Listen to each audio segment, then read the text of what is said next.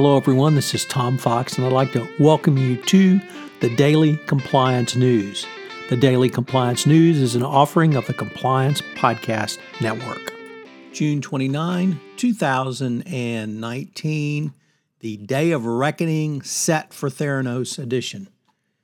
We'll take that uh, episode title for our first story, which is reported in the Wall Street Journal that the trial, criminal trial of Theranos is set for next August 2020 in San Jose. Both Elizabeth Holmes and her co defendant, Sunny Balwani, face up to 20 years in prison as well as fines of more than $2 million and restitution. Of course, they owe 9 billion, so it's unlikely anybody's going to get their money back on that deal.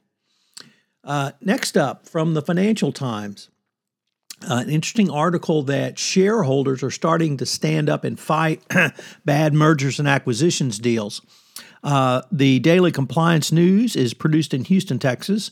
So the uh, Occidental purchase of Anadarko is fresh on our minds, where uh, Oxy way overpaid for um, Anadarko. That has a couple of uh, direct implications if you're in either company. First of all, if you're in Anadarko, you're going to better polish up that resume because you can better believe you're going to get your job whacked because they have to uh, cut costs because they're so overpaid. But for Occidental, uh, and particularly for compliance officers, that means no money for uh, R&D, no money for innovation, uh, no money to upgrade.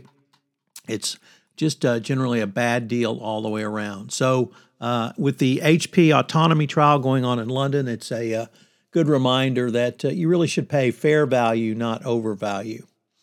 Along those lines, we have Deutsche Bank, which has announced it's going to lay off up to 20% of its workforce uh, to um, try and rein in its cost uh, largely shutting down its uh, divisions in the, of the company's Wall Street operations uh, going forward. But of course, this will be a worldwide layoff.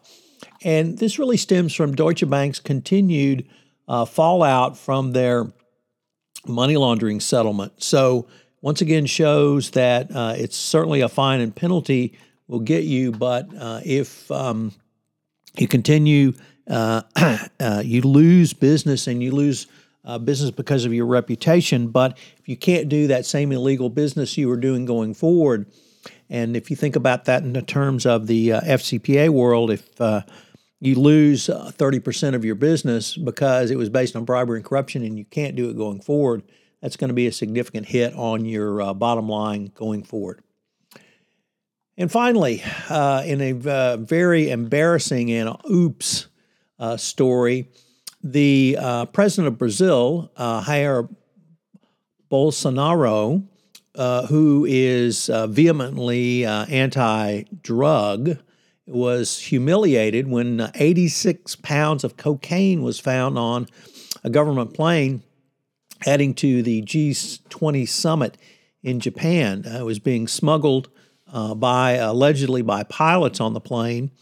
but when you have a um, a leader uh, who is uh, anti narcotic, and members of his uh, staff are smuggling drugs on government planes to avoid uh, customs. That's a pretty bad uh, and uh, certainly embarrassing episode.